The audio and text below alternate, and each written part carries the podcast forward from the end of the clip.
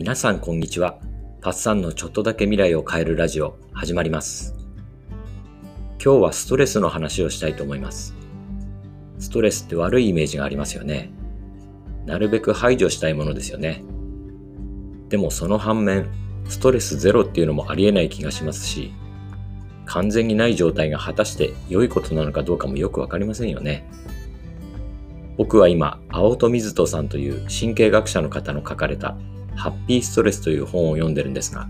とても面白いので紹介したいと思います。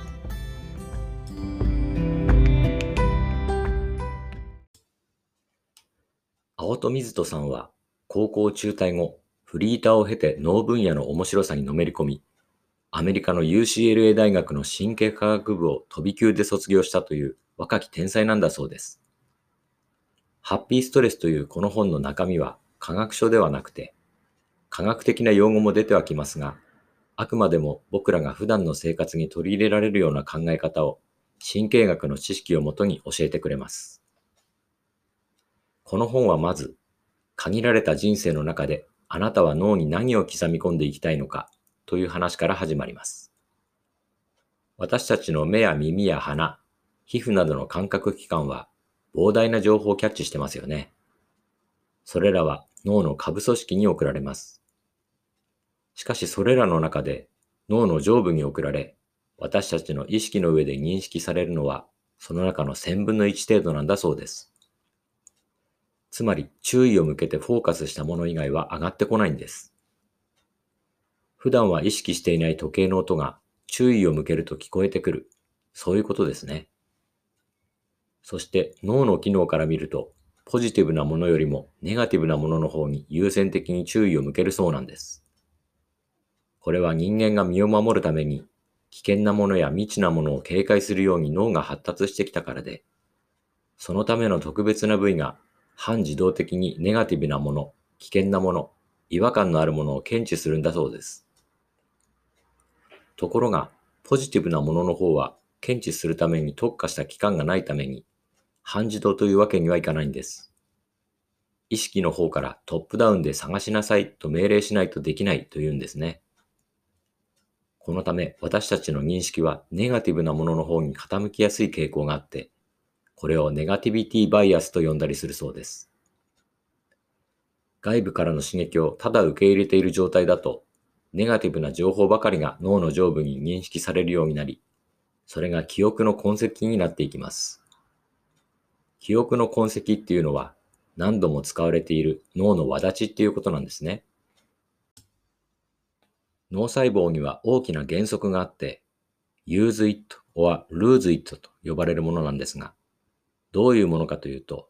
使ったものほど太くなり、使われないものはなくなっていくということなんです。ネガティブな情報ばかりに注目していると、脳もそのように形作られてしまいます。これが本当に物理的にそう形作られてしまうというんです。だからこそ脳に何を刻み込みたいか、自分の意思と思いで情報を取捨選択して自分の世界を形作る必要があると青戸さんは言うんです。ではどうしたらネガティビティバイアスの奴隷にならずに済むのでしょうかまずは認識することだということです。ネガティビティバイアス自体は悪いことではなく、私たちに危険や改善すべき反省点などを教えてくれるんですね。問題はその暴走です。不安について何度も考えてしまうために余計に不安が大きくなったり、嫌な記憶を何度も思い出すことによって余計にその嫌な記憶を強くしてしまう。こんなこと皆さんもちょっと覚えがありませんか？僕は思い当たる節がいっぱいあります。そこでまず必要になるのは自分を俯瞰で眺めることです。不安が襲ってきたら、これはネガティビティバイアスなんだと認識して、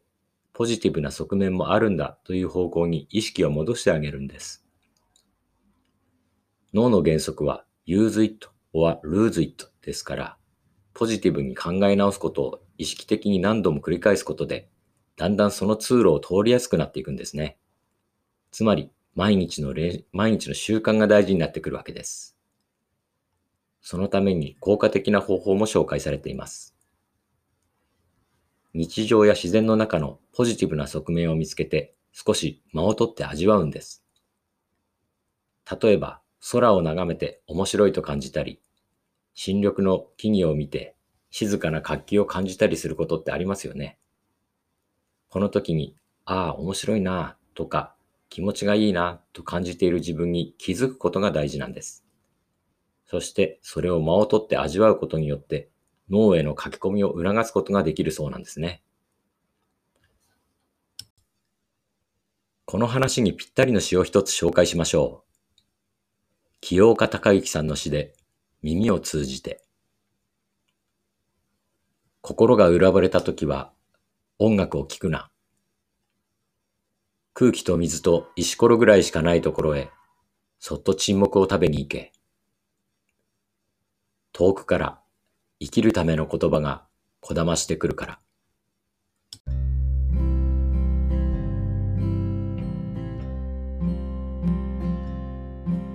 いかがだったでしょうか？今日から早速小さな幸せを拾っていきましょう。それでは皆さんの未来がちょっとだけ良くなることを願って、バイバイ。